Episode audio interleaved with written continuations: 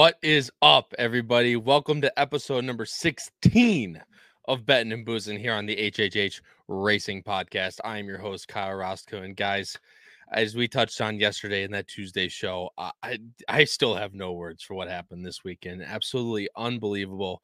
Not only what happened to Keeneland, but you know, great racing all around. We did Oaklawn for last Saturday, which I, Howard Howard's already given me enough crap for everybody else, but that uh that secret oath beat is pretty tough to swallow and still is to this day but um i just switched this the wrong way.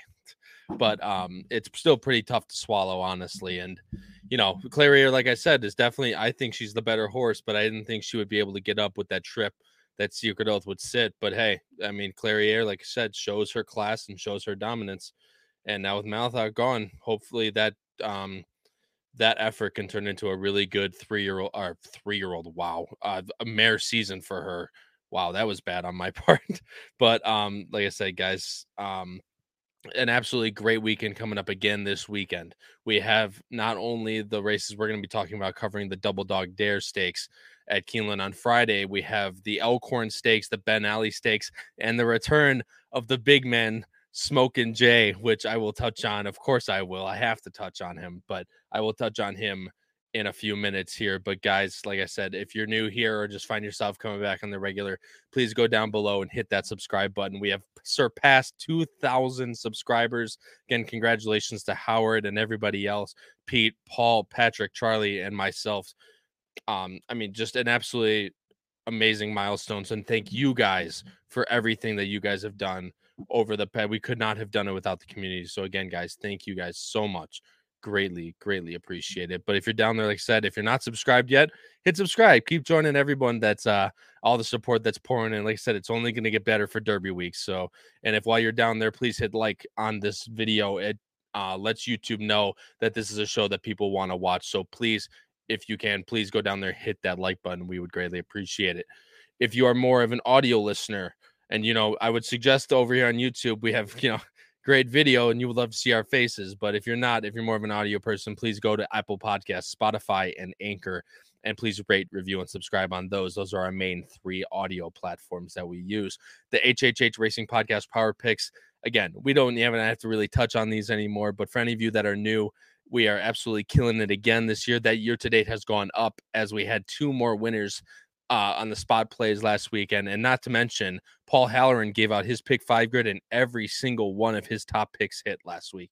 Granted, and that turned into $135,000. So it's a great, it's a great day to have a great day. But um, you know, we're giving out winners nonstop over there. So again, if you are interested, please go to patreon.com slash HHH racing podcast.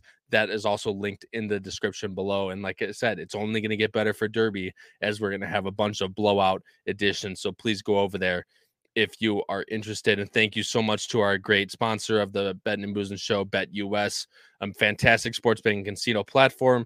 And we have a promo code if you're going to deposit money. Please use code RACING3H. They receive a free 125% back if you deposit $100 or more. And an updated website that we have, hhhracingpodcast.com, not with all the of the power picks that are also on there. The previous editions of the power picks are on there in case you would like to take a look at them before purchasing. And then all the stuff about this weekend with great with our great co-host Paul Halloran and Powered and I and everyone else that um, showed up that got some great shout outs yesterday. That is all on there as well. Please go to the uh, hhhracingpodcast.com if you are interested. Guys, I'm going to say hello to a bunch of people in the chat. We have a decent amount of people watching already. Thank you to everyone showing up. Steven, I mentioned you in the in the chat already, but good evening to you, sir.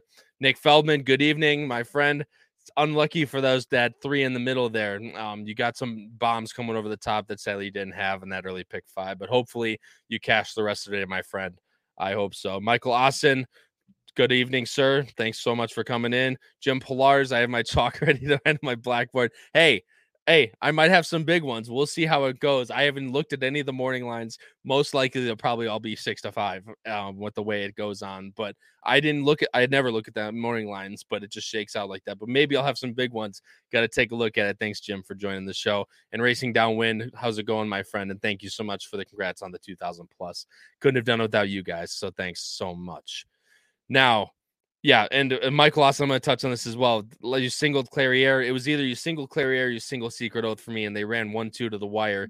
Just again, Clairiere nips the better horse, and that's the way it goes. But yeah, it's it's the Oaklawn pick five was definitely tough, and the last leg. I mean, God, how how big of a price was that? I think it was like sixty eight to one or something like that paid in the last leg over over like a thirty four to one. Ridiculous, but anyway, we're gonna get going here. Let me take that banner down, and we're gonna go in here with the early or the late pick five, excuse me, the late pick five at Keeneland on Friday. And as you can see on my banner down there, I'm, I'm driving to Keeneland again for this week, and um, as we'll as the guys will touch on, I'll touch on here in a minute. It's for a really good cause, even better, some would say, hopefully, than last weekend. But I'm gonna bring on my co-host right now uh, from the East Coast of New Jersey, Patrick Kuenzel, and from the Ohio State University, Charlie Freeman. Guys, that's like two weeks in a row that the band's together. It's crazy. Yeah, it's a miracle. Yeah. Yeah, we got the gang back together.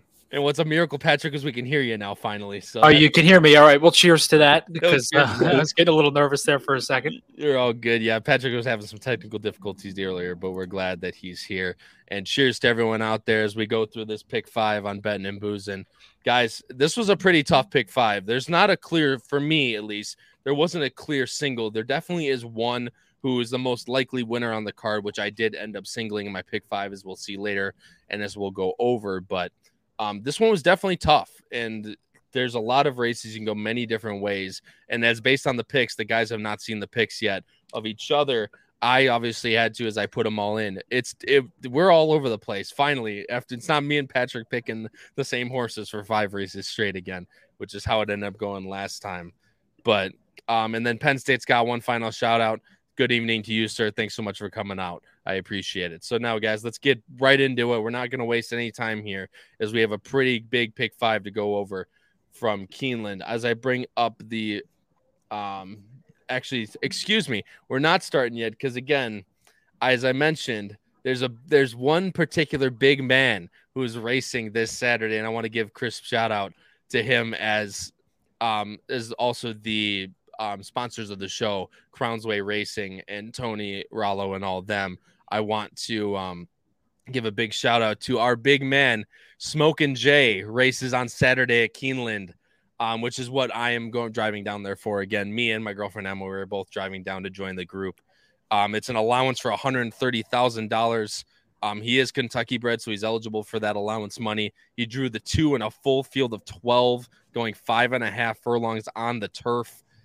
Um, we got Tyler Gaffalione up, so and also thank and I'm gonna put me on I'm gonna put us on the screen for that. Thank God Tyler's okay after that big spill that happened today in race six. Looks like he got trampled and he only comes out from what I saw only with a cut on his face, which is an absolutely, I mean, that's extremely lucky, but I'm super glad that Tyler's okay. And not just because he's riding my horse on Sunday or Saturday, excuse me. But yeah, it's a big, it's going to be a big race on Saturday. And there's big plans for him after if he runs well. He's got one of the highest Beyer speed figures coming off that last race at Gulfstream that you all know if you've been following the podcast. So again, just shoot out a little bit of love there for uh, Smoke and Jay and the rest of Crown's Way and myself as we go for a pretty big one here on Saturday. But again, it's my show.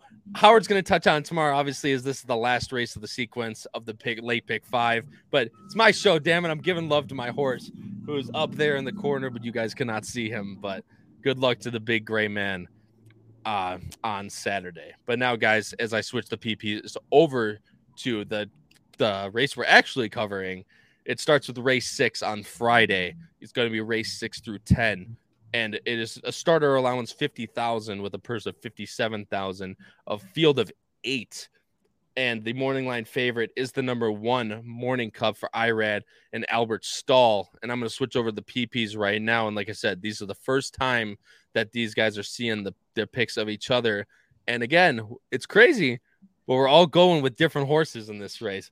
I'm going with the two. Patrick's going with the five, and Charlie's going with the four. So how about that? Take that, Jim. Nobody is going with the chalk in this race on top. And Patrick, That's my top I'm, three. Hey, it is. Yeah, you I mean, in your top three, that's also correct. But Patrick, I'm going to you first. Now that you're on it, what do you like about the number five supremely on top for Foley and Lanerie? Yeah, this is a race where I, I think you have to go with a horse that seems to be improving Um, you know, I I love to look at the Beyer speed figures, and this horse would show that the that uh, it is improving, going you know from three back at a 65 Beyer to a 73 to a 76, all at the same distance. Um, and I was uh, fairly impressed with uh, the horse's last race, considering the uh, the uh, pace that was just it was insanely fast. Um, so coming back out of that, I, I, think this horse has a decent chance. I think the four uh, appeal denied is it's inflated by that 93 Beyer, which I, I don't know if the person that was giving the Beyers that day was drunk or what was going on, but well, you know, what it is what it is. Um, but I, I just think that this is a type of race where, you know, the pace is you know, it, it, it, could be quick, but it's not too quick. And I'm hoping Lanerie can find a spot for this horse and uh, be right there. Yeah, and I mean, this is a horse that's not far off. I don't have this horse in, um, just because I don't think this horse necessarily classes up coming over from uh fairgrounds. But look, if this horse can continue to improve off that 76, this horse can definitely be live uh, coming over from Fairgrounds. Charlie, you're going with the number four, who Patrick has in second, also a Hive in second. It's in the it's the as they would say the first Foley for um, like I said, appeal denied for Donnemeyer Farm, written by Tyler Gaffalione, the trooper. As I said, what did you like most about appeal denied? Yeah, so with the four, I mean, we want to talk about, as Patrick was saying earlier, about seeing a horse improve. I mean, this horse is the definition of it. Hadn't run since November, comes back in February, right around the distance that this race is, and just puts up a 93 out of nowhere. Sat right off the pace, got to the front, got in a tough battle, and just couldn't get there mm-hmm. late.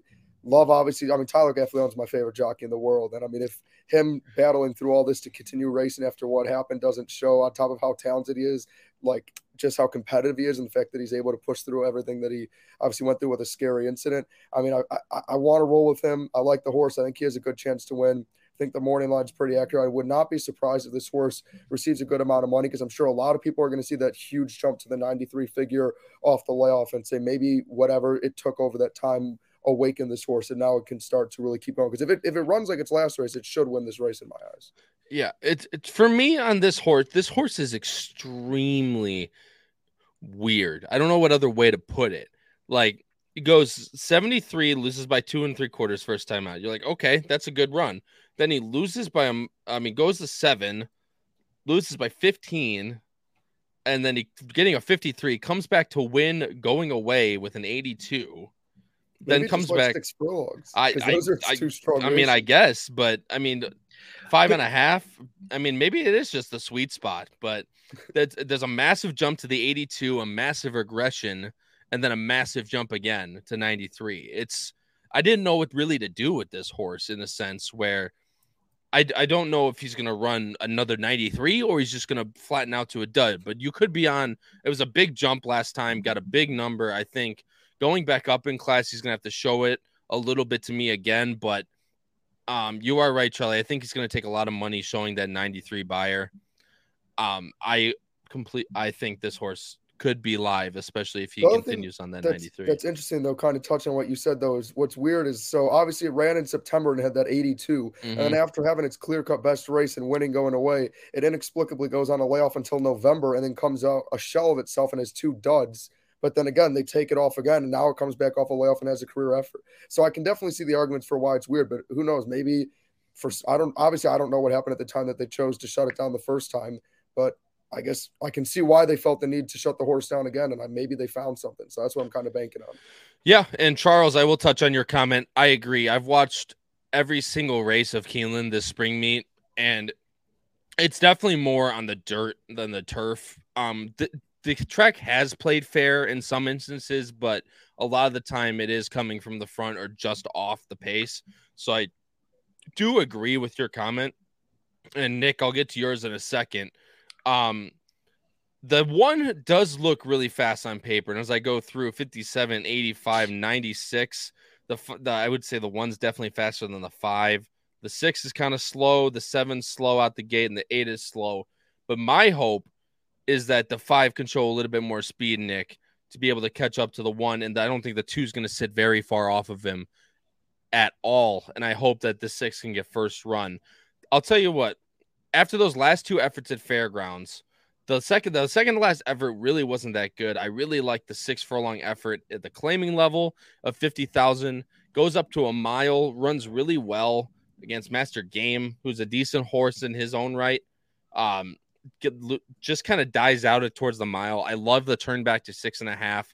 But Nick, your def your comment is definitely taken to where the one I'm going to talk about the one. I think this, and I'll let you talk about your three, Charlie, and then we'll move on. But the one is definitely could have a pace advantage in this race.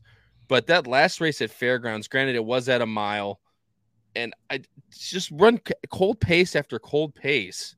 I mean, 21 and four is really not that slow, but able to slow it down. I this it could be extremely um interesting to see where this horse or who goes with this horse early. Just there's one favorite that I'm looking to beat in this. It's the one, but Nick, your like I said, your comment is definitely taken. This horse definitely can get loose on the front end. Um, but like I said, I'm hoping that the five will be able to show some really speed, go with them, and Schmoozen can kind of tip out at the top of the stretch because I don't really seeing anyone just ha- having tactical speed like Schmoozen does in this spot. And Pat and uh, Pat, uh, no, not Patrick, Charlie. I'm gonna let you talk about your three. Stand for Freedom, who Charles B actually really likes in this spot, as Ian Wilkes has definitely been uh, saving up his good horses for Keeneland this year. Yeah, I guess Charlie's think alike. Um, but yeah, no. So the reason the three got me excited is, I mean, you know, I love closers. I know, obviously, with the distance and with what you guys were talking about with Keeneland on the dirt, doesn't exactly sound ideal for the three because it is a horse that's going to want to come off the pace. But my honest thought process was kind of what you were talking about, Kyle. Like there is a good amount of speed in this race. There are a good amount of horses that want to go to the front. So I feel like if you are looking for another horse to consider maybe at a little more of a reasonable price that could maybe surprise why not look for a closer where if the race does happen to fall apart and the pace is hot enough, I don't see why the three couldn't get there. So that was my thought process with putting the three down there was if this race falls apart, the three is the horse to me that seemed the most likely to be able to pick up the pieces. Yeah, I mean, you know, this horse has run really well at the claiming level. Uh, it was able to do it on um, back at six and a half at Turfway in the maiden 50. Going to face winners for the first time, but still had really good runs at Keeneland and Churchill last time bet pretty well too. I don't think this horse is going to necessarily be favored by any means in this spot. I think you'll get a good seven to one on this horse in the um, like I said, in this spot. But um, the one is definitely the most likely winner of this race. But all of us are going to try and beat him. And I know Jim Jim thinks he's watching the wrong show because I said I'm going to try to beat a favorite. But don't worry, Jim. I have him in my pick five anyway, so don't worry about that. I always include the chalk. But um, it's I like what the chat's saying. Also, I agree. I thought the seven was a horse I was considering it, so I was surprised when I saw the lines that it was that big of a long shot. Yeah, I mean, realistically, I know what Nick Tamero is thinking on this one. Also, great name, by the way. Great game, great name. Um, but hmm. I I think people people are going to look at connection wise and that he's coming from Turfway at third and claiming, and I think this horse is not going to take that much money. But um, look, this horse has doesn't have a whole lot of back numbers on dirt really at all. If I show all lines here, um, where the heck did that go? He actually has no starts on dirt at all. Actually, I could have just looked up there, but um, I think that's another thing. So I mean, pe- uh, horses can easily um, translate from the synth to the, to the dirt, even though that is a question mark. I think, but with all the factors I just stated, I think that's why that horse is going to be 15 to 1. But if the horse takes to the dirt, there's no saying why this horse can't clunk up for second or third by any means, especially if somehow the pace falls apart and sh- either the one or Schmoozen or the five cannot get the get up there. But I'm going two four one. Patrick's going five four two, and Charlie's going four three one. I did not mention the eight, um, of which, oh, and I believe that's probably going after the next race. But um, that's race six. And then going on to race seven, guys, I'm going to switch the picks right now. And again, we're all over the place, boys. um, I'm going. I'm going with the nine. Peck's just going with the eight, and Charlie is going with the one. I actually don't even have the one anywhere. So Charlie, I'm going to let you go first. I did. I did my homework for this race. These, uh, not a bit, not a baby race by any means, but these three year old maiden special weights. I love to do my homework on. So Charlie, what did you like about the number one Kappa girl for Cox and Geroux? So I do want to say I'm very happy that you have the six up there because I will say to the viewers curious, I flipped actually the one and the six like a little bit before I sent in my picks because I was going back and forth. The problem is for me, I actually like the one the most. Like the, the horse makes the most sense to me, but my natural pet peeve, which is what I was fighting between myself, is I get really scared taking a first time starter on the rail. It's just usually a really yep. bad recipe. You never want to take a first time starter on the rail. They get nervous. It's not a good spot. You prefer them closer to the middle. Um, however, it is Brad Cox, great jockey as well with um, uh, on on the saddle as well. Obviously, not a cheap horse either. Decent workouts as well. Um, like I said, I don't know. I mean, everything for me made sense. I just didn't like the post position. Uh, I didn't really like any of the horses with experience. So I thought, you know what, there were some classy first time starters. So why not take some chances on a few of them? That's why I went strictly with all first time starters. Um, yeah, the one again, just everything other than the post position checked out for me. Uh, so that's how I ended up finishing with the one on top. Yeah, and you can actually see um, I have I have write ups on all the uh, on all the horses in this race. Um, I just think this horse. I don't think you're going to get that four to one necessarily. I know it's going to be on the rail. Um, the works are pretty good for this horse. Constitution wins at a decent clip uh, with his first time starters, but the dam's runners. If I go to the dam of Haley Gay, um, the go to the siblings PPs. Moments to savor was three for thirty nine. Uh, Blunder was st- oh for sixteen, still a maiden as of March thir- March sixth of twenty three. I mean, and then obviously the other two that have that are unraced, Copper Girl being the one in this race, but this horse was 0 for 0 for 14 on dirt, and this horse was 2 for 24 on dirt. So that for me, and especially since this horse is going to be such a short price, I am going to stay away from this horse, at least on the win end for me. I do include this horse on my pick five just due to the connections and the works of this horse. But like I said, I think this horse is going to be a pretty big underlay, probably around that three to one mark.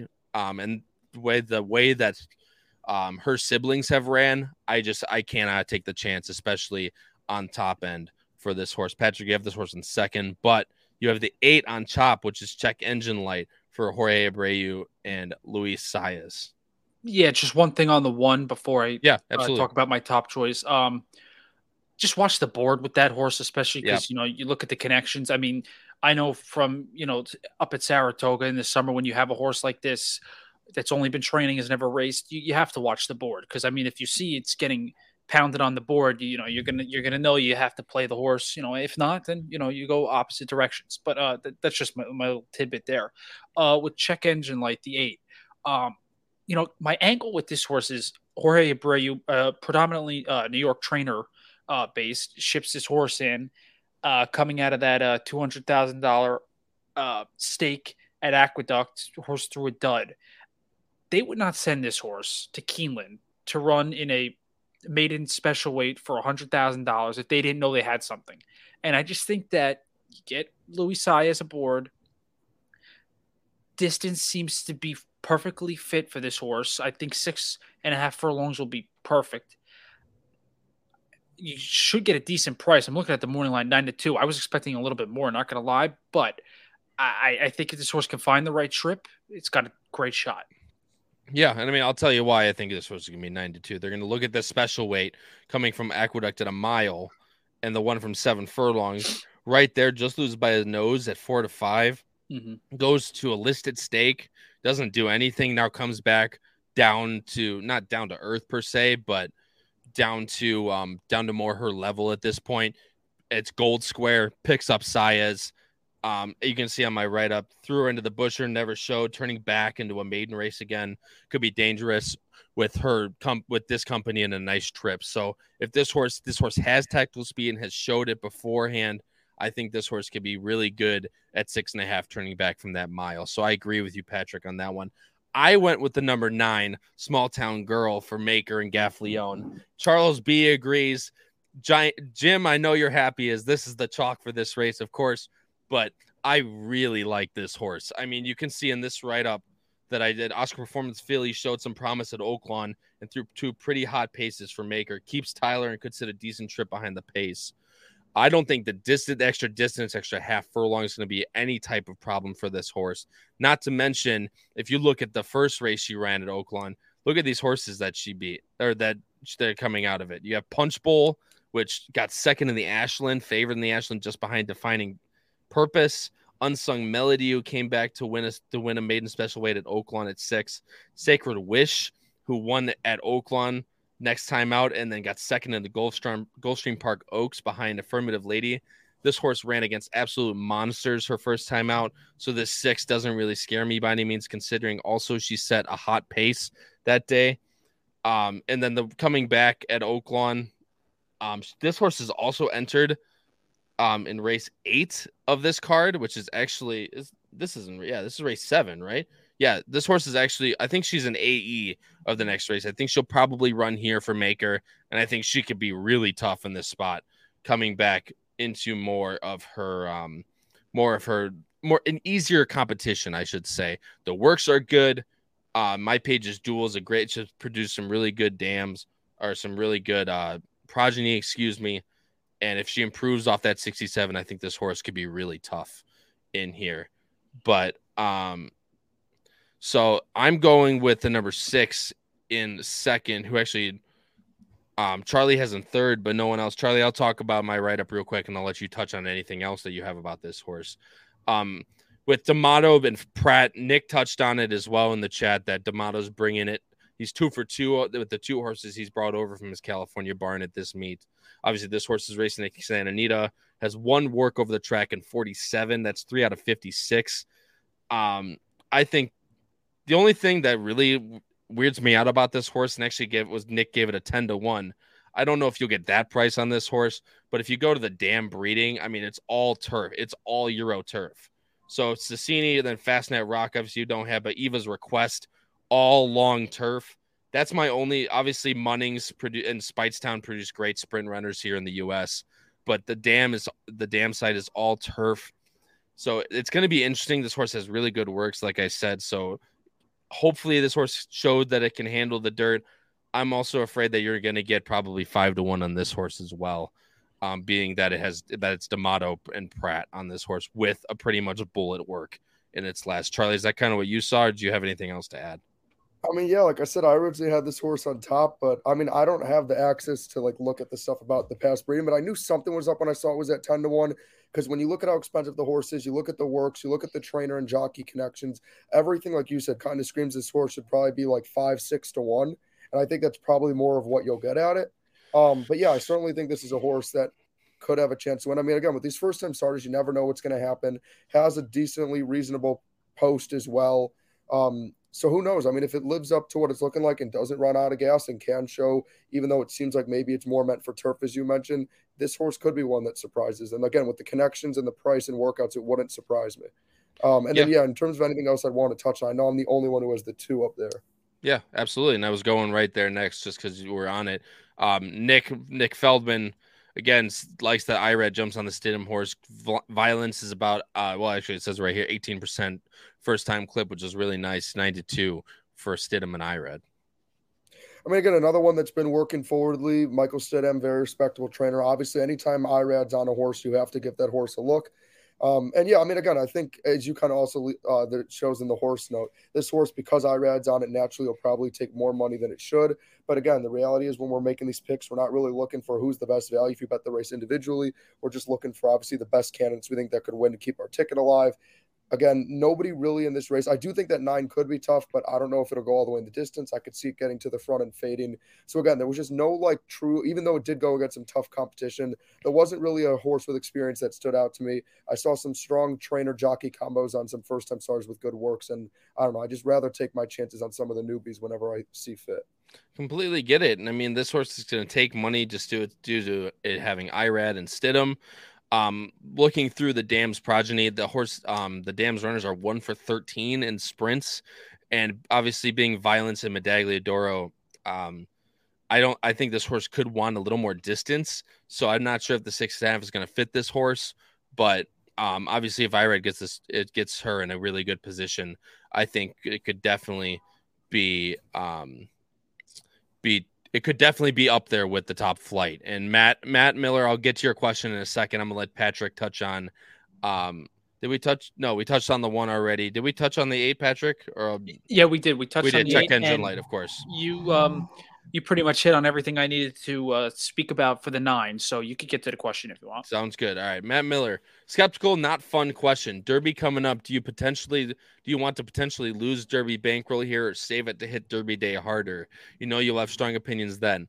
It's honestly, Matt, that's a, it's a great question because you know a lot of people. I'm obviously playing it because I'm going, not not to uh, not to mention that, but it brings up a really good point is that you know if you have a certain amount of bankroll and you don't really want to spend it i would say only play your strongest opinions if you are going to play this card.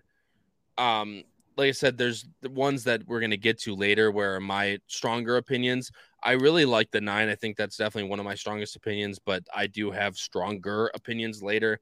But matt that's a great question. I think that's something people need to keep in mind especially as we get to closer and closer to the first Saturday in May, um, where people are going to be hurting for money if they spent it all on you know crappy fifty thousand claimers earlier in the month. So, I mean, it's a definitely a definitely a good question for sure, guys. I'm going to bring up race eight here, which I believe is yeah, it's the hundred thirty thousand dollar allowance, one hundred thirty thousand dollars.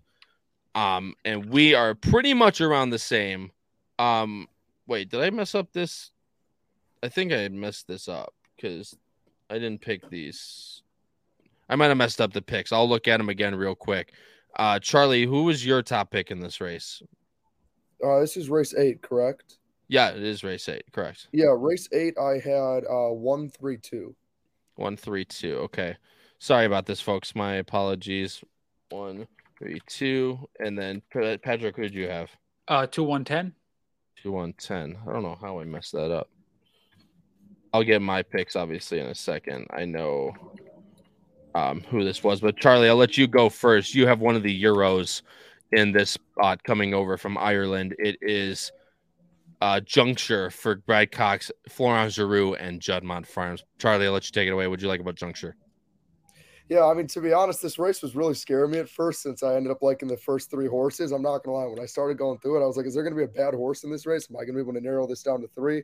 Luckily, after I got through the first three, I just didn't see anything that really appealed to me. Um, obviously, it is a little tough. It's not as easy to interpret when you go with these overseas horses. You know, there's not as much you can compare or look through. And obviously, with the Timeform ratings, you also have to adjust because they are higher than Beyers. So it's not truly a 106. But um, yeah, I mean the horse has been working well. Again, I really like the connections coming off of a solid win at a in a decent stakes race. Uh, also, I mean obviously, unfortunately, earlier on the three got the best of this horse, um, but you can see still from the Timeform nonetheless that it did jump up from a 96 to a 106, so it is making improvements.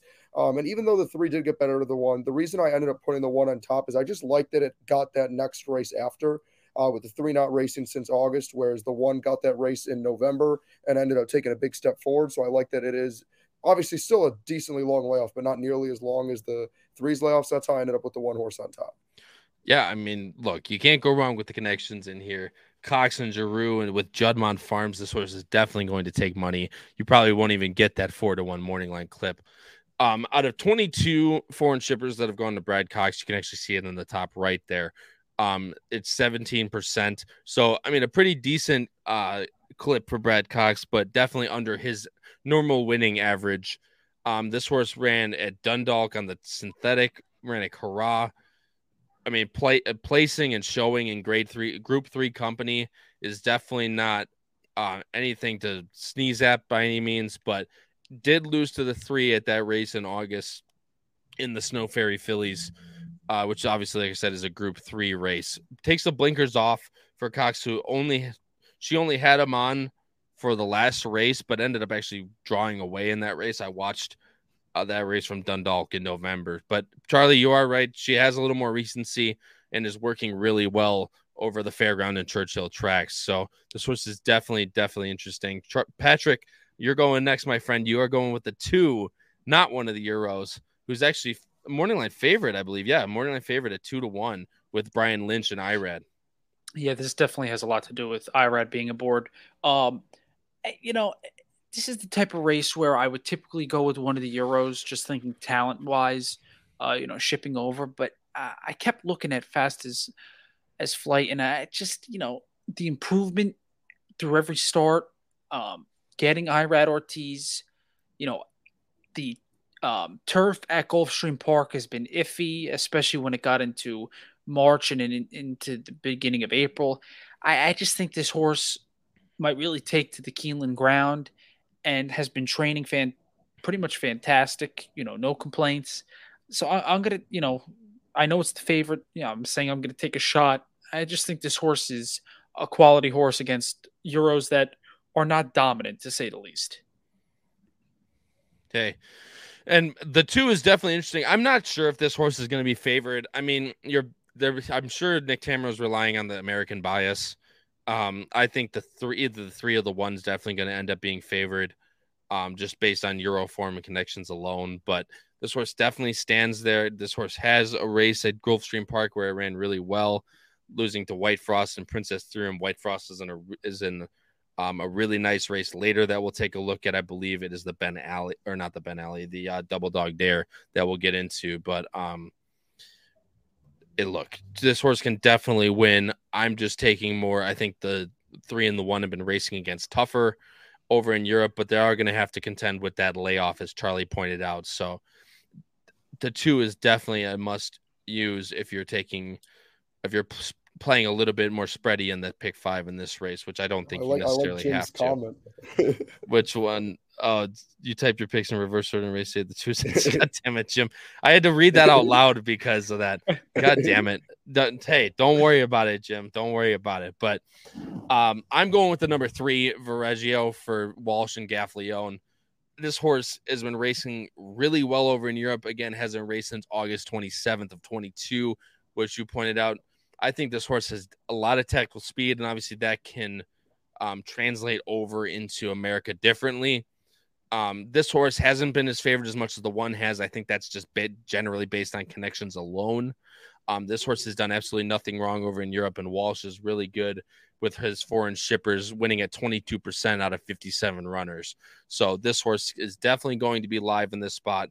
Has works over the turf at Palm Meadows down in um, in Florida, comes up to Keeneland, runs over the training track, which is synthetic over in Lexington, and, de- and works okay. I don't think necessarily that she was she was rep- ramped up and ready to go, but I think she will be tight, and definitely the Euros will be tough in this spot. And that's all I have. Patrick, you have the last say. You're going with the 10 in third, which is arm candy for another the other Walsh for John Velazquez in this spot. Yeah, the other Walsh, like you said. Um, this, you know, you look at this horse's last three races and you're like, all right, Patrick, what are you looking at here? And it's just, you know, it's one of those plays where I, you know, I have a feeling that this horse is going to sit a trip, is going to go in behind horses and, you know, take a shot. I don't think this horse can be on or near the lead. Uh, its last race just had no, just had no chance, no closing bid whatsoever. Um, Johnny V comes aboard. Eh, eh, eh, this is sort of more of a feel type of pick. Just, you know, coming off a race where it was off a long layoff, maybe a pass, and see what this horse can do second time out after a decent layoff. Yeah, and I mean, second time off is going to be the most likely the, the key if you're trying to ride this horse. Did lose to White Frost, who again is in a really Princess Theorem market segmentation. I mean, this horse isn't losing to bad horses by any means, but hasn't really shown the closing kick um, that she showed way back in uh, late 2021, early 2022. So she's definitely gonna have to come back into form, but at a, you know a decent price, probably about that. Eight, you're definitely gonna get the eight to one with the three on the inside taking money. Um, so if you're if you like the price, this horse is definitely one to take a shot at. So, and a lot of people are pointing out the six, which I'll touch on here, which is bipartisanship for Graham Motion and Saez. And this horse I did take a look at, guys. I was this close to putting her in third above the two, although I think the two is just a better horse. It's coming over from the West Coast for Graham Motion, who obviously has some of his horses go over to the West Coast in the winter, and some of them they go all over the place. But he does have a West Coast stable out there um, in the winter. This horse just, I, I don't know what his what the um what the West Coast form is going to show. I like that he picks. I like that she she picks up Saez. Um, really too big, but really hasn't shown that ability to run that 95 that she ran at Gulfstream back in 21. I'm just not sure that this horse has very much upside. Um, this horse could definitely be an underneath horse. Hopefully, you'll get that 10 to 1. Although, with the connections, you might get a little bit lower. I think you might get around that 7 to 8 to 1 mark in that type of stuff. But um, this horse is definitely interesting. And if she's ready to go off that, um, off that West Coast form, I think she could definitely get into the exotics for sure. Just to answer a few, bipartisanship is the best horse. I think, she, like I said, she used to be uh a, the one of the, the and would be the best horse if it would you know this race was late 2021 but she's definitely going to have to i get the class that she's been running against but she's going to have to show that she can do it against a really nice allowance field in this spot especially with the two euros and the two on the inside and hey simon thanks so much for joining the show man greatly appreciate it and parker man the boss ain't here this is the young gun show on wednesdays uh howard will be back tomorrow for the flagship show. Betting and Boozing is uh, hosted by myself, and then he's doing his homework. Yeah, he's, he's doing his homework. Yeah, he's, he's grading papers right now, is what he's doing. But Parker, thanks for joining the show, man. I greatly appreciate it. And then Jim actually states the three looks like a single. You know, now should come back, and that's I forgot to mention that, Jim. So thanks so much for pointing that out. This horse is now four, turning four after running really well in Curragh a three, and uh, Ireland is a three year old. Now comes back four, should be ramped up and ready to go. I will. I love, and uh, he's actually uh, he's he's actually watching and lurking in the stream, but doesn't say anything, which is the classic Howard way. But um, I'm no, you know, disrespect at all, Parker. Don't worry about that. I was joking around with Howard as we usually do on this show. The boss ain't here, so we get to do whatever we want. But obviously, he's lurking. He's always watching but um no don't worry parker i didn't i didn't take it as any disrespect at all guys i'm going to move on here as we get deeper and deeper into this card we're going with race nine this is the featured car a featured race on the friday card it is the grade three double dog dare stakes um for $300000 for horses going mile and a 16th on the dirt probably frontline finish knowing this track um, and the way it's played. I gotta hate the front line finishes. They used to do it at Arlington all the time, and I oh, I don't like it at all. I don't terrible, terrible. But we are. This is the one race, guys, where we're actually actually the next race we're pretty similar on top, but we're kind of spread out on the bottom. But this is the one race that we're actually really close. But again, Charlie, you seem to be the odd man out on a lot of these races. That's why I'm going to continue to go to you first as I switch over to the double dog dare you are going with the number three. And actually, I messed again. I messed up on the picks. I got to change my picks. They're not the right ones. But you're going with the number three, who I think really has a big shot in this race. Frost Point for Bill Mott and Flavien Prat. Yeah, so you know, to be honest, I was gonna try to go back to chalky once I saw the odds, but then I was like, you know what, I'm just standing my ground. Um, I think I might have accidentally left this one off the ticket, which is a little unfortunate because I wanted to stick with my one bold pick, which was this three horse. But yeah, I mean, you got Bill Mott, you got Flavien Prat, the connections. I mean, obviously, Round has been only increasing in its speed figures, consistently strong races. I know, obviously, not this level of difficulty of a race, but nonetheless, was dominant in its last effort out.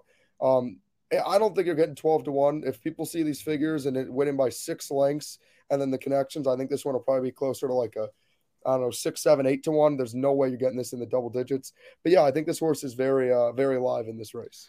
I agree. And this is my honestly, uh, at 12 to 1, I was very surprised to see 12 to 1, but I think Nick's banking on that the four horse who I'm going to get to in a second is going to take a lot of money, as Nick pointed out. And I'm not hammered from the Millridge Farm party, Howard. You already gave me enough crap at that party. I don't need any more. But was that um, before or after I texted you? You guys better get hammered that night. Uh that was during. Oh, during that. Yeah, we were actually. I was actually at the bar as you texted me that, which is hilarious. But, um, Frostpoint. I think this horse is extremely interesting in this spot. This horse can go to the front, albeit in a very slow pace at Aqueduct, and we know how Aqueduct plays to, uh, to lead runners. But that last race at Aqueduct, closing on the track, getting an 85, and only improving for Bill Mott. Now, Mott sees enough in this horse to throw her into the double dog dare, adding a 16th of a mile, which I really think helps this horse, if anything.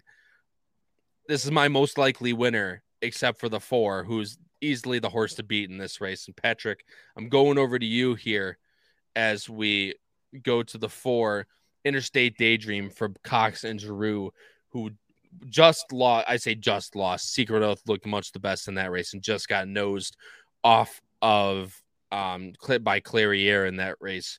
But this horse is definitely the horse to beat in this spot.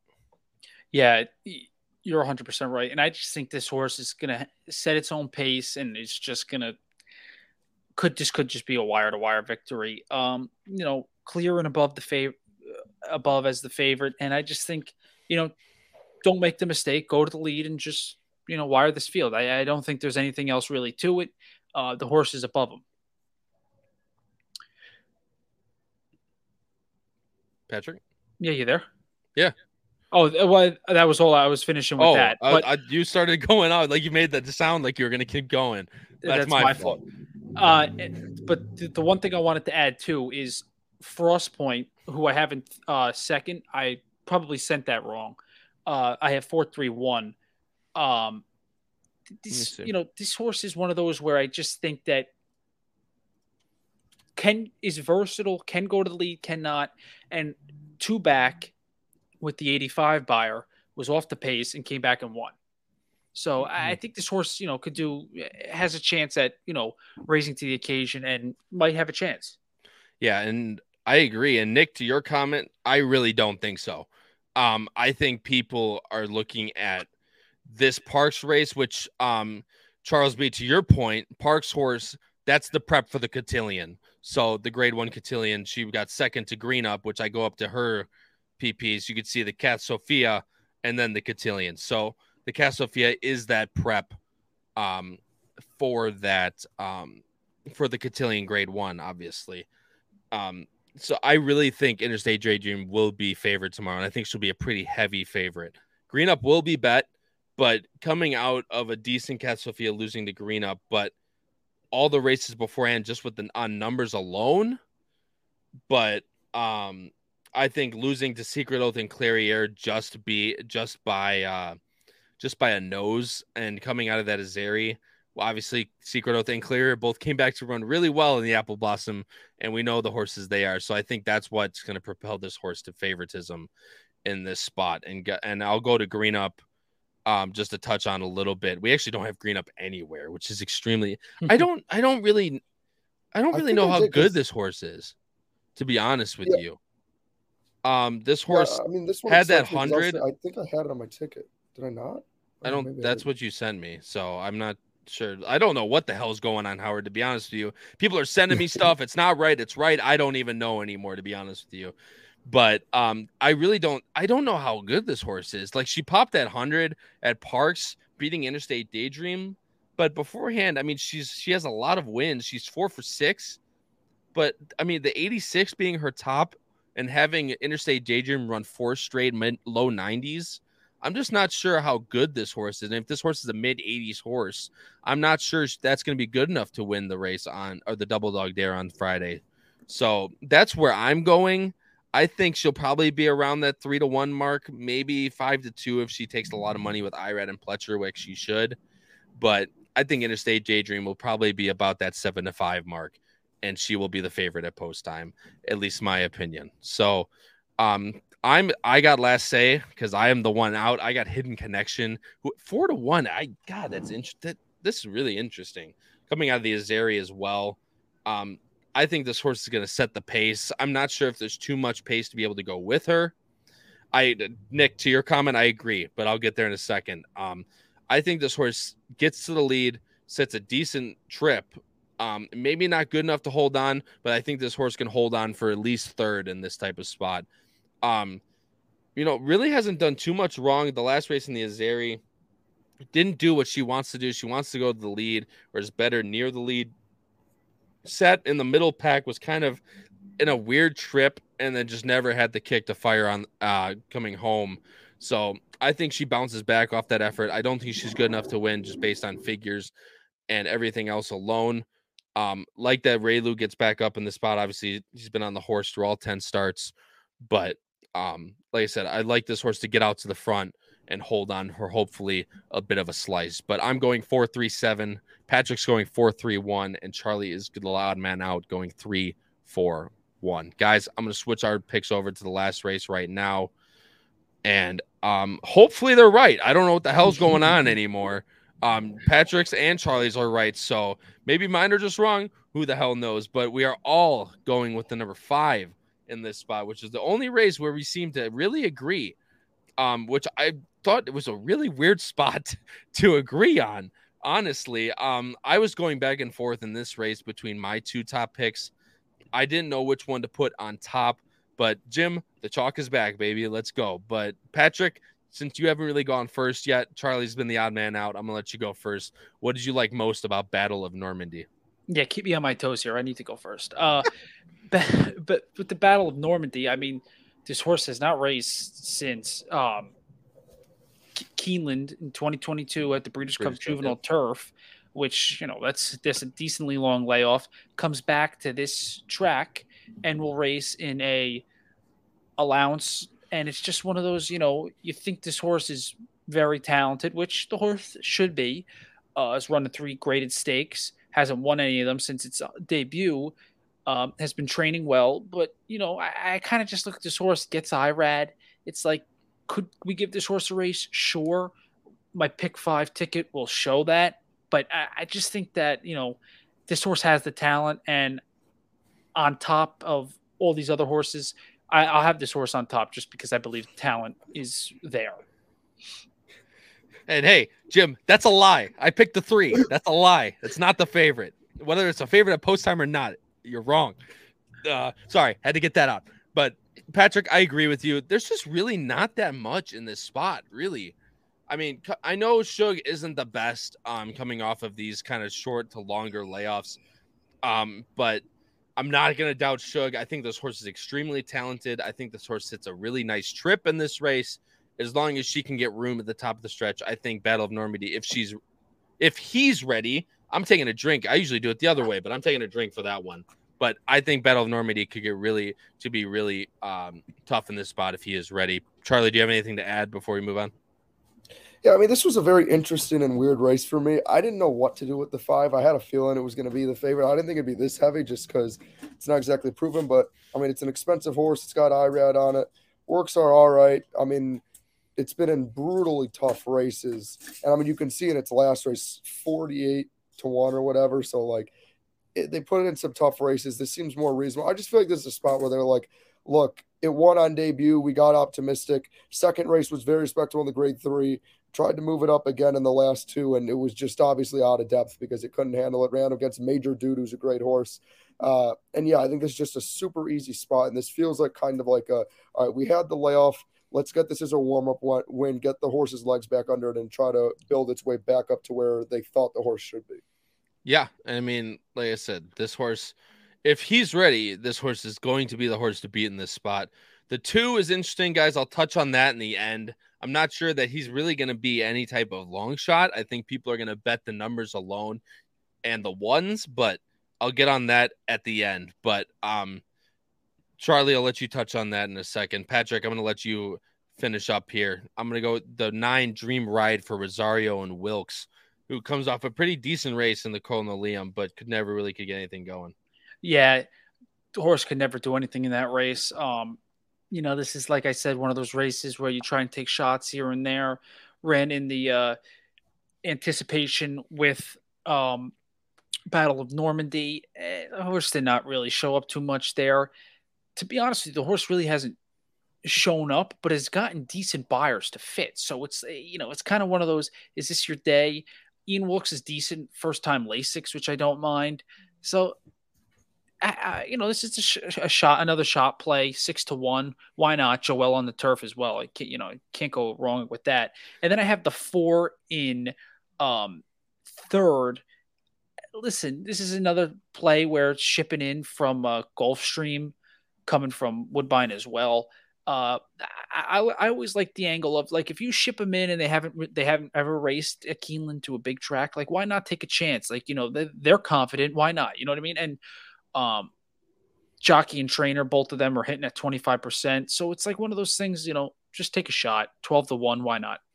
Yeah, and I mean Matt Miller brings up another good. Obviously, it doesn't help for the pick five as I put us back on screen, but this it seems like a very good favorite to bet against maybe value and double absolutely and that's what i'm going to touch on Um, obviously on Twitter every single weekend, which I put out my picks and my best bets, which are always usually doubles or best win bets that I have. But um, this is the value is created in this race, especially with a horse with uh, question marks coming off that layoff, uh, is going to be in the doubles, whether it's with Interstate Daydream or whoever's your top pick. Um, there's a the two guys I'll let Charlie touch on it. Obviously, as he has it, I'll let him finish up, and then I'll finish up mine, and we'll go on to our pick fives to end it here. But um, I agree with you, Matt. The probable board is, I mean, the board is definitely going to be your friend in this race because you're going to see who's taking money. There's not really necessarily, obviously, any like first time starters to watch the board or anything like that, but to see who's taking money in a spot like this where there's a lot of question marks for a lot of these horses, it's definitely interesting. Charlie, the chat pick is the number two, and you got you got full reins on this one, no pun intended. But what do you like most about Ocean Point? I mean, for me, it's simple. Again, we've uh, we've talked about this. I like closers, and you look at the way it came back in its last race. I don't know how that doesn't get you excited. I think a lot of people are going to have that same thought process, uh, and it'll get bet down because of it. Um, I think it's honestly at a fair value right now. I think maybe also partially for me personally, I don't know much about the connections. Maybe that is also part of the reason that it's at opening at nine to two. Because again, if you look at the figures in that last race and even the race before, I mean, yeah, you look at its last three races, it really is good enough that it could be closer to favoritism. Uh, so I definitely think this horse can be dangerous. And then one of the things I did see some people talk about in the chat, I'll admit I'm nervous about it too. I have this horse in my top three, but not on my ticket.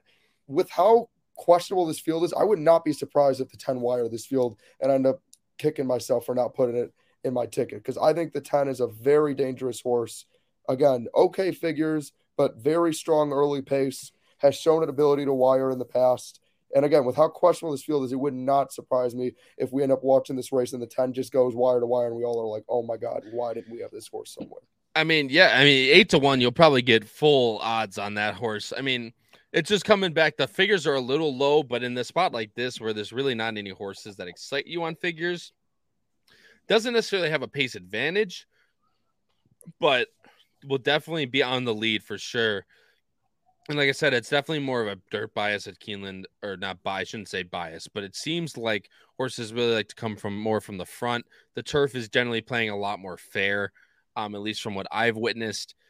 Um, the 10 is definitely a wire threat in this spot for sure. She, as long as she improves, I think it's probably high 70s. Uh, it may be low 80s, but mostly high 70s is going to win this race. And if she can improve, or I keep saying she, if he can improve off that last race at Gulfstream, I think he could definitely be a wire threat in this race. So I completely agree with you, Charlie. There, I went the seven, Reckoning Force in second, went in that rush away that we just mentioned with the 10 or with the two, excuse me, but um, never really got anything going. Whether she didn't like, he didn't like synthetic or what it was, I'm not 100% sure, but um, back she has, or I keep saying she, what is wrong with me? what is going on today? Today's just I know I got I, will drink. Don't you worry about that. I got about enough she to he's to finish this drink right now. So I'll get there in a second. But um he has turf numbers. The 80 is definitely good enough to win this race. That was actually on the lead. I don't necessarily think that's what this horse wants to do. I think this horse is more of a mid pack to honestly far, uh, not far back, but back closer. Um, if this horse continues to improve off that 80 on the turf, I think this horse could definitely be um, has two kind of duds over Keeneland, but one was the Breeders' Cup Juvenile Turf and one was in the Bourbon. So grade two to grade one, obviously Breeders' Cup as well. I don't necessarily count that against him, where more of his spot can be in this allowance company type of field. So I'm going to give Wrecking Force another shot. You know, coming back a little bit quick for Brendan Walsh, but I like that the horse has back numbers, and I'm finishing it off with the four, as Patrick touched on. This horse is interesting coming over from Gulfstream for Atfield. Picks up Saez, who I think is going to be aggressive in this spot. Um, being that the 10 is going to be obviously really aggressive to get to get to the front, I think Saez is either going to be right with the 10 or just off. I don't know if necessarily has enough early speed to be with the 10 on the front turn, but will be up forwardly placed. And if the 10 is going to be going to be the run run out or running out of gas, this is going to be the horse that's going to have first run.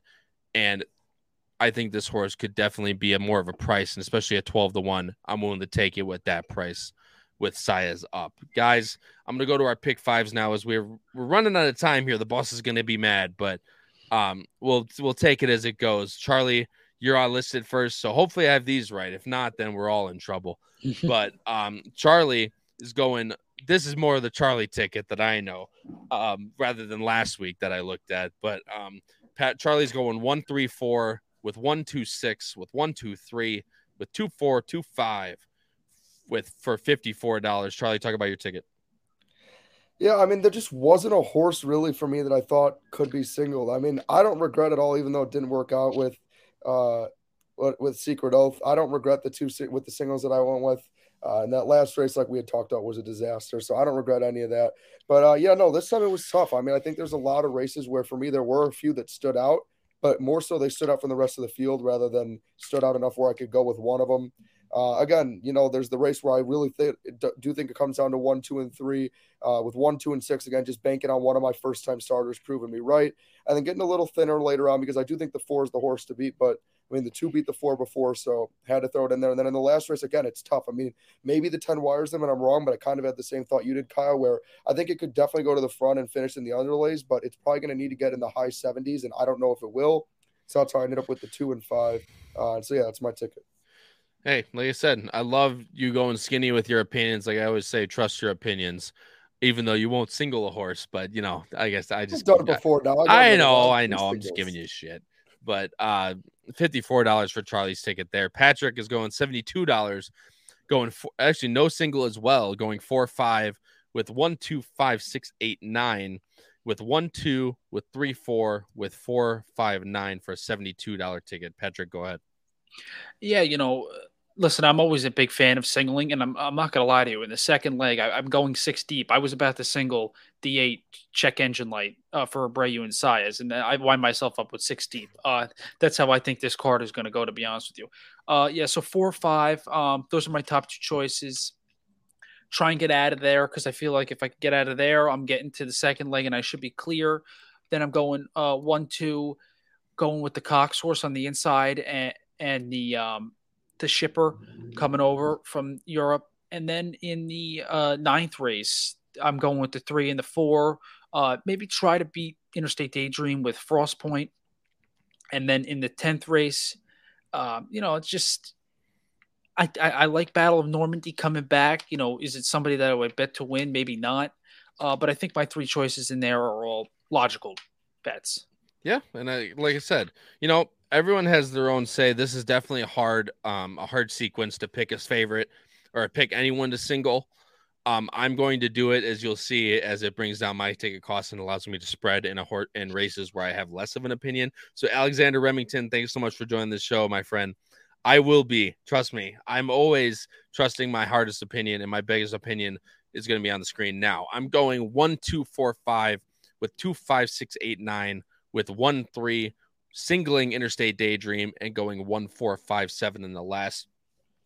In the first in the first leg, which is race six, I have my top three, which is the one with Irad and Albert Stall, who has a who we think has a pace advantage in that race.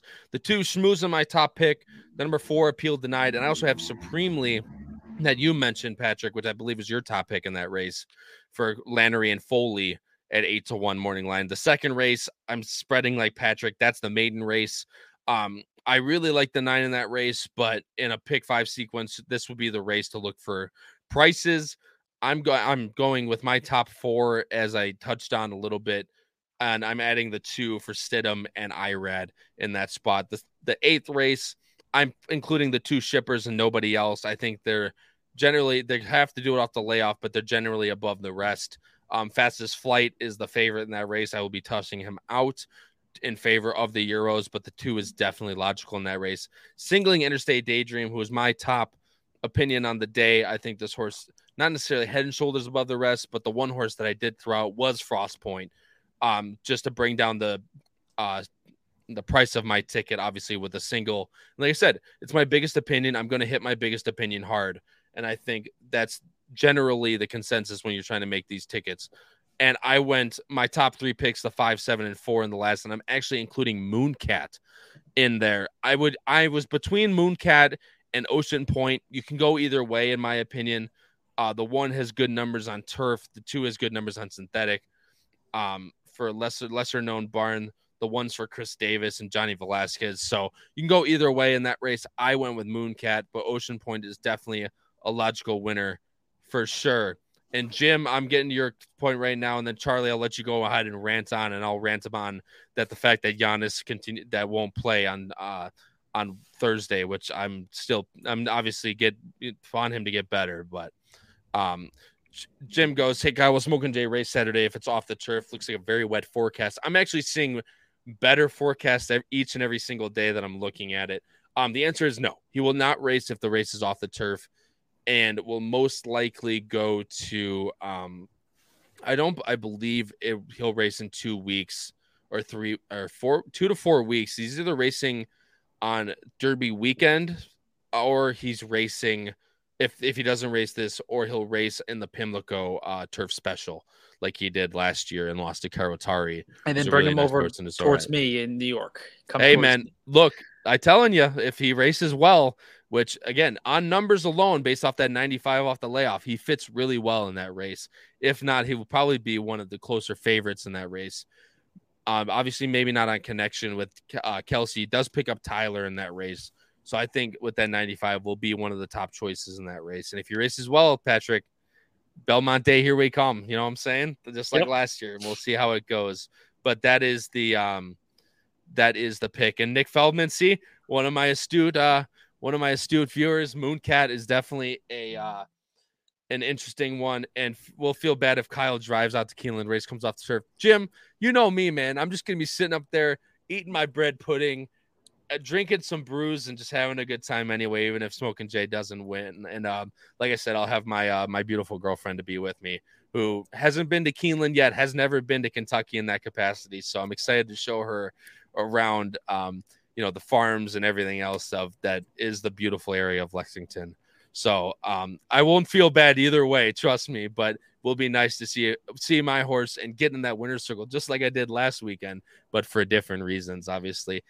And uh, Nick, to answer yours, yes, the Jaipur will be on at Belmonte. He raced in it last year. Really didn't even get a fair shake. Got really got bumped hard out of the gate, and then uh, chasing Artie, Saffie Joseph just decided to stop right in front of him as he was probably most hopefully coming up for a slice on the turn. But um, it would be the Belmont on, or the Jaipur on Belmonte if he runs well in this spot, most likely.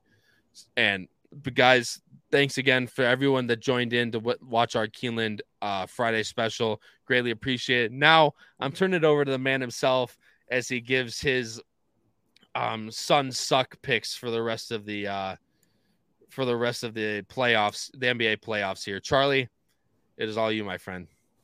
Yeah, I mean, just a little recap on how I'm feeling about the playoffs. I mean, look, I'm just so thankful right now that Chris Paul finally beat the rigged ref Scott Foster allegations. 0 and 13, 2 and 17 overall. Actually, I watched the Sean Donaghy documentary, and it turned out Scott Foster rigged more calls than him, and yet they kept him around in the league. So to finally see Chris Paul defeat Scott Foster in a legacy game, all I think that does, in all seriousness, though, is if you're betting the Suns, just double down. I mean, that he exercised his demons. That was the first one down. The, the Clippers are in trouble, in my opinion. I think the reality is the Suns have started slow. You're going to LA, which is Chris Paul's home. For those of you that don't remember, in the playoffs, the last time they played the Clippers in a game six elimination, Chris Paul put up 41 and put them away. I think they're going to go into LA and take at least one, maybe both, and get that series over with. Uh, the Lakers lost, so it's great to see LaFraud, the Mickey Mouse Clubhouse lose, even without Ja Morant. So it's good to see that they're struggling. The Warriors are cooked. Uh, and Draymond got a suspension as deserved. Hey, you gave me you gave me shit for that, by the way. I, the Sacramento's up two nothing. Uh, granted, they're at home, but still looking pretty pretty good. I no, say. I think Sacramento's going to win that in seven. I just don't see either team ever oh stealing a game on the oh. road. Well, I just don't see either team stealing a game on the road. I just I don't see it. I, I, don't. The Warriors at home. Warriors win game three. Sacramento wins game four. They come back home, win game it. five. But I, I mean, I think the Lakers are still going to win in six. Unfortunately, I think Sacramento. Uh, we're going to have a lot. Of, I realize a lot of California teams though moving on. Denver. I mean, Minnesota shouldn't be in the playoffs. I wish the Thunder for vibes could have been in, but the Thunder. It doesn't matter. The Nuggets will get swept by the Suns in round two. The East. I mean, Boston is just a problem. Philly isn't doing it for me. I mean, Patrick, I got to give your Knicks credit. Oh yeah, come on, let's go. Win. Let me hear it. Yeah, that, no, oh wait, wait, wait. This is this is unprecedented, right? I got here. I got to own up. I do think the Knicks are going to give Donovan Mitchell and company trouble. However, I do think what Stephen A. was worried about, which was them getting too comfortable after the game one win, was exactly what happened. I think that's what happened in game two. I think that's why they got the break speed off of them. Uh, I think Thibodeau has to be careful. He's a risking a Derrick Rose 2.0 with what happened with Julius Randle late. Um, I mean, Milwaukee's winning in five, and I'm so happy because my friend that's a Heat fan was giving me all the crap in the world after the Bucks lost game one, and Giannis went down and saying that series was over. And now without Giannis, the Bucks are up like 500 points, so that game's over. That series is over. Kyle, congrats on the second round. Oh, they're Uh, playing I'm right sorry, now. Yeah, I forgot about that. I'm sorry for my boy Mikal Bridges, man, because he's playing so well, Yeah. but he's just so overmatched. I, I still think a lot of my predictions will be accurate. 81. I will own it though. I think I had Cleveland on this show in like five or six. I think Cleveland's going to win in seven now. I, I think New York could still take that series, but I'll admit it, Patrick. I'll I'll, I'll own it. I normally am always right. I, I, I still think I am always right. but And for doubt once I will Jalen admit- Brunson too. Keep doubting I him. was, a, I was no, I love Jalen Brunson. That's the local kid. I just, I don't know. It's fun to hate on the Knicks. All my friends are from New York, so they love them. But I mean, look, it's still for everybody. When I gave out my picks, still the Suns are still winning it all. Don't you worry. Stick with that, and you'll make a lot of money. Still going to be Suns Bucks in the finals, Kyle. Maybe we'll go to a game together, and I can we can do a live podcast, Dude, and I can give you crap. Do live it. podcast from Milwaukee. I love it. I ain't going Yeah, to I'll give you a little crap for it. But uh, yeah, nothing's changed, people. Don't worry. The Suns just wanted to give everybody a little excitement and give them a little more value by losing game one. It was on purpose.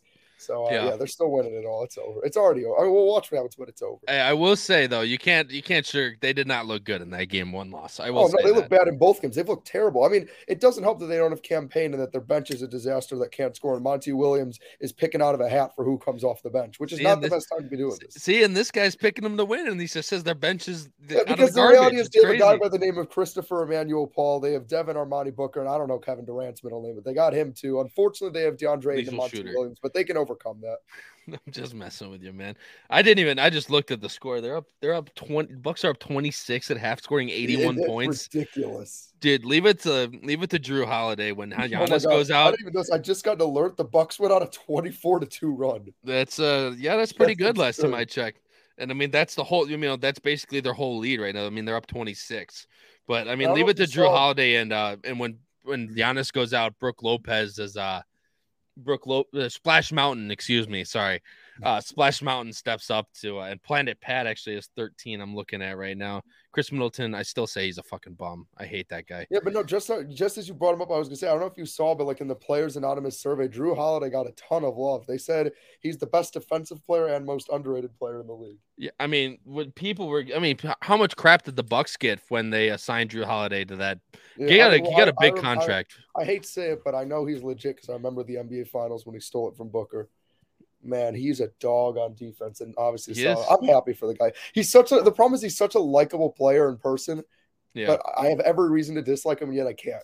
I can't. do get- it yeah, I get a good it. player. like I said, as long as the Bucks, Giannis comes back for Game Three, he scores forty on the Heat for two straight games on the road. They just got to take one in Miami. He doesn't even need to be back for Game Three. Honestly, if he's just Yeah. back by Game Four, you just need him for one of those Miami games. I know. Well, judging by that, I mean, we might not need him for any. So we'll see how it. I mean, Jrue Holiday can't drop 21 and a half every day, but um, yeah, it's just an absolutely fun time right now. And I mean, the Bulls aren't in. Although I really, I was dude, I was in the, I was in a bar while the Bulls were playing the Heat.